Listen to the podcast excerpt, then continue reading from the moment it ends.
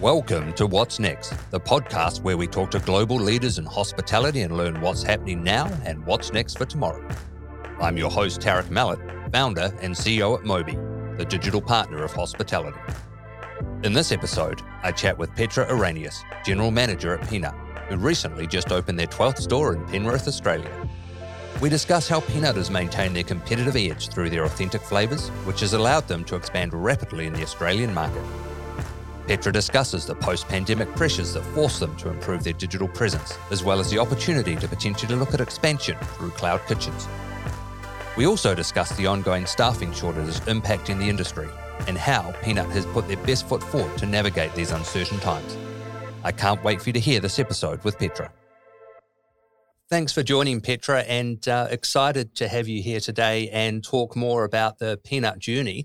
But before we do, we'd love to learn a little bit more about you, understand your role at P'Nut, how you came to be at P'Nut, because you've got some extensive industry experience from your time at Sumo Salad, the likes of Crinitis and Hallmark Group. So would love to understand your journey in hospitality. Yeah, uh, thanks for having me. And I can understand it's a bit confusing having a Swedish person working for a Thai chain in Australia. So that is interesting in itself. So I immigrated to Australia 15 years ago with my family, and I was actually head of, of the fifth largest advertising agency back in Sweden. So I did a 360 degrees when I moved to Australia, decided to go into retail first. And then I joined, as you said, Sumo Salad and Crinitis and Hallmark. And now I'm the general manager at P'Nut Street Noodles. Fantastic. And I should say congratulations because I understand you've just opened a, a, new store in Penrith. What number's this? This is number 12. And we are, you know, 100% company owned. So this is our 12th store. And we've been wanting to be in Penrith for quite a long time. And fingers crossed, but after the first week, it seems like it was a good choice amazing and i can i can just imagine the, the trials and tribulations of, of opening a store at the moment during these extraordinary times with covid yes it's been a bit of a challenging and some part of me thinks that some people are also have an excuse to blame covid for things not being turned up in time as well of course, it has an impact on things being delayed, but it's also a good excuse for construction work and not showing up on time on site, etc. But finally, we made it, and it's our biggest site ever. It seems like it's um, the population and public's been responding well to it. Amazing. Well, look, congratulations again, because that's 12 locations. I think sort of the brand started out when you're only three locations and would love to hear a little bit about the founding story of P'Nut and how that first store came about. It's quite cute with the P'Nut, actually, the name behind P'Nut. It's not that we just sell peanut dishes in our store. It's actually our group head chef's name is Nut. And in Thailand, you put a P in front of Nut, which means respect and, you know, the brother and sister.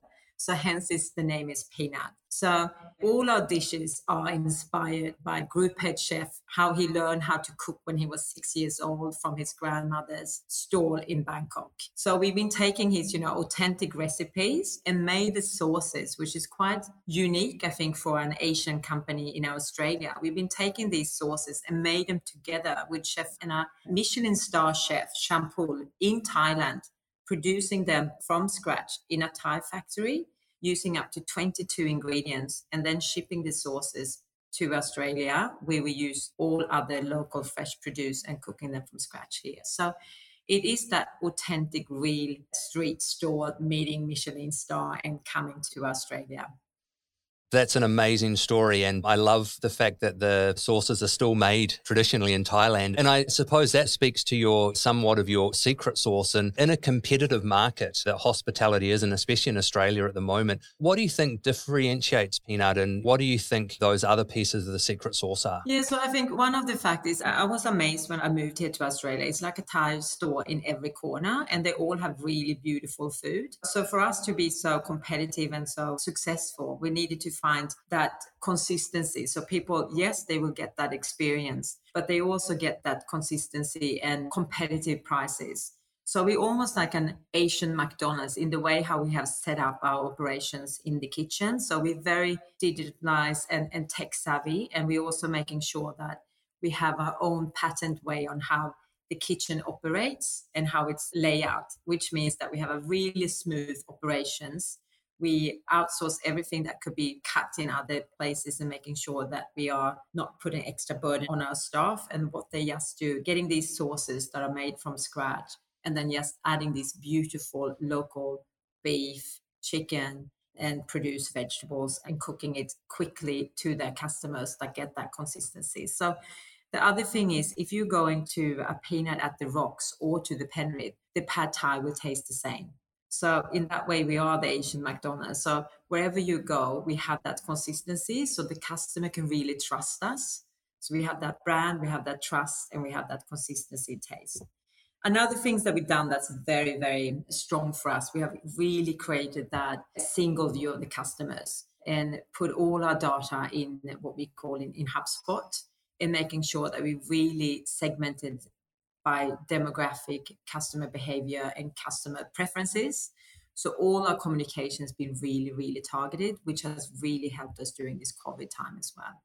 Yeah, I'd love to dig into that a little bit more because the move to this digital transformation and you talk to the executives at a lot of these brands like yourselves, and that guest experience is something that really keeps them up at night and how to engage with that guest.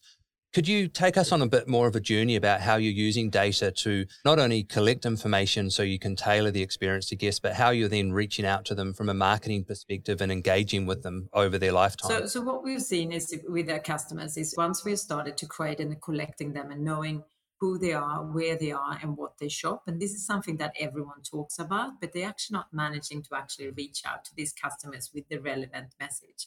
So if you are a vegan person, you will only get vegan, you know, communication from us at P'Nut. We also have been using, if I am a pad thai lover, we managed to making sure that we optimizes that menu and the messages for that particular person to making sure that they were more likely to click and order by our own e-commerce platform together with you guys and also our white label delivery for DoorDash. So really making sure that, and once they had ordered from us, once we have been setting up this, how was your experience with us? And I think that's quite unique as well. So uh, first time they are, you know, shopping with us, they get a message straight away and say, how was your experience? And if they are happy, we are rewarding them to give us a positive review.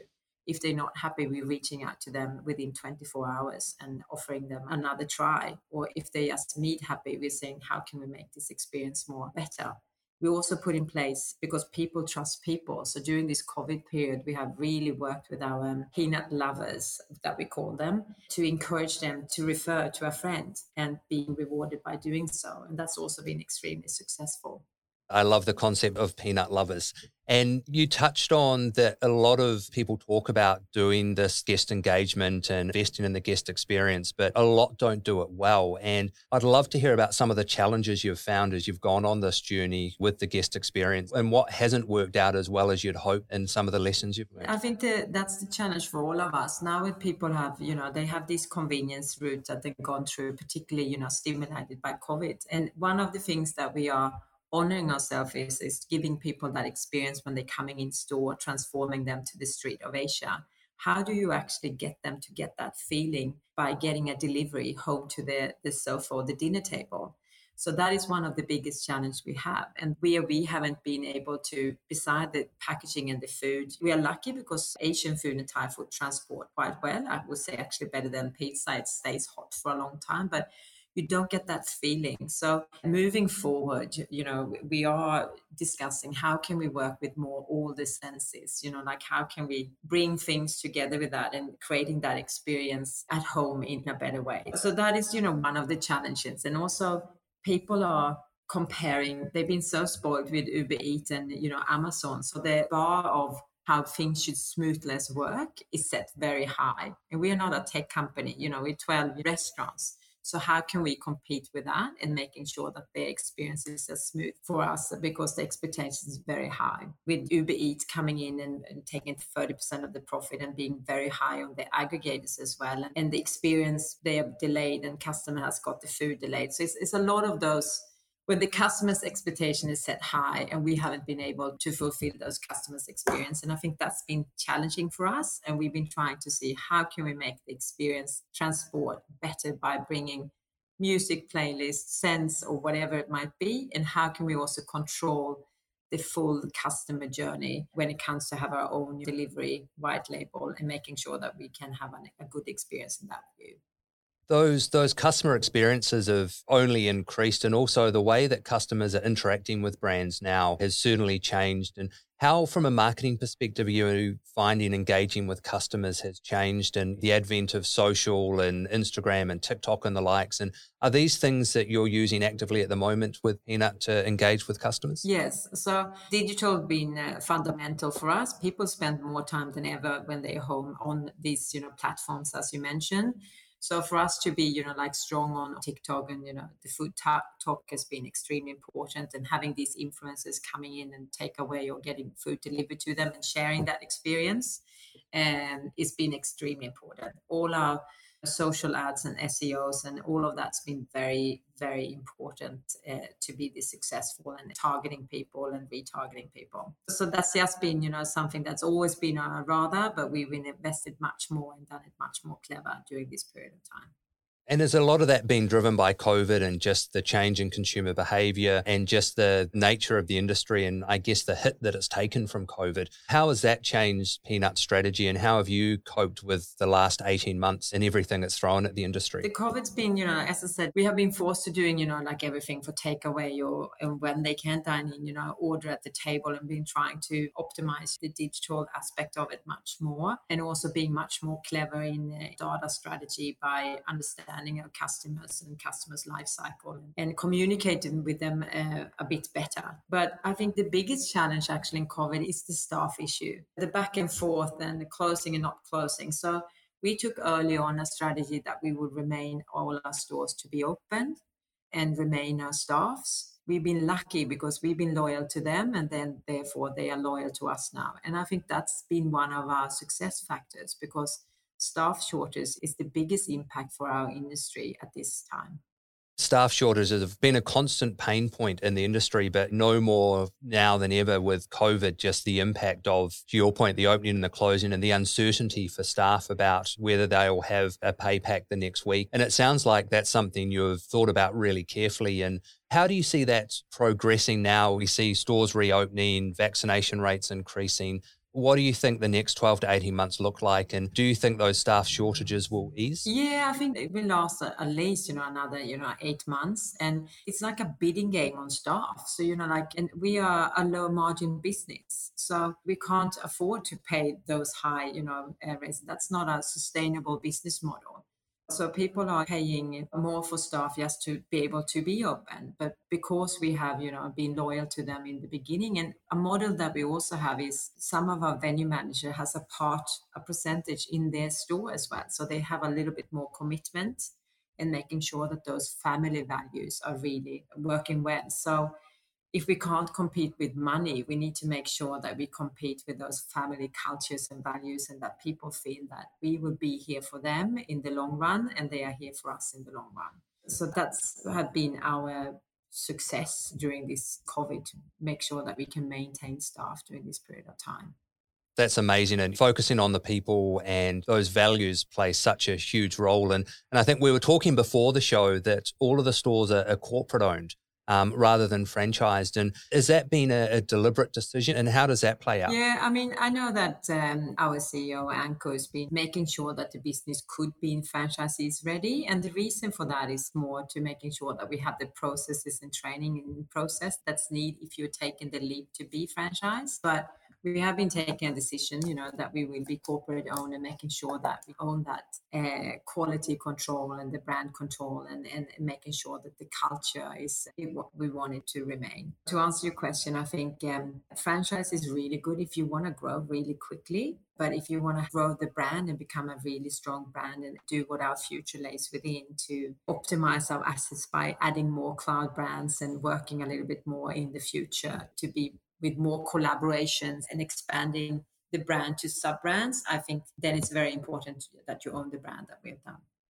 And helping those managers be owners as well, obviously, been a successful strategy. Yes, that means that they are taking the partnership and making sure that they are feeling, you know, the successes, you know, it's a win win. If we are successful, they are successful, and the staff is feeling happy it comes down to uh, making sure that your staff is feeling, you know, like looked after and happy and, and feel that they are part of the business that flows down into the culture, the experience within the stores, and just the quality, consistency, and freshness of the food as well. Yes, I mean that's an old saying, but an unhappy chef and you will not have a, a good tasty dish. yeah, that is very true. And and look, you've worked in hospitality for a long time, and the obvious being COVID has really created a shift in the industry. But what are some of the other shifts you've seen over your time in the industry around competition, consumer expectations, behaviors, etc.? Yeah, as I said, you know, that either when they come in store, they want to have an, an amazing, you know, customer experience. If they're dragging themselves on the sofa and coming in and, and dining in with you, they really want to feel that experience. So it's going to demand even more to making sure that we are transforming them to, if it's Italy or Asia in our case, you know, like it's, it's going to demand more to creating that experience in store. But when it also comes to that convenience, people are not going to let go of this. So that's going to be a chance. They're going to want it faster, smoother, and more efficient than ever, and they want to get it right. That's another, you know, like ongoing challenge. And then I think to broaden our spectrum, you know, I think as a business, we need to work much more with collaboration, shop in shop, because the biggest expenses that we have is, you know, the labor and um, and the rents.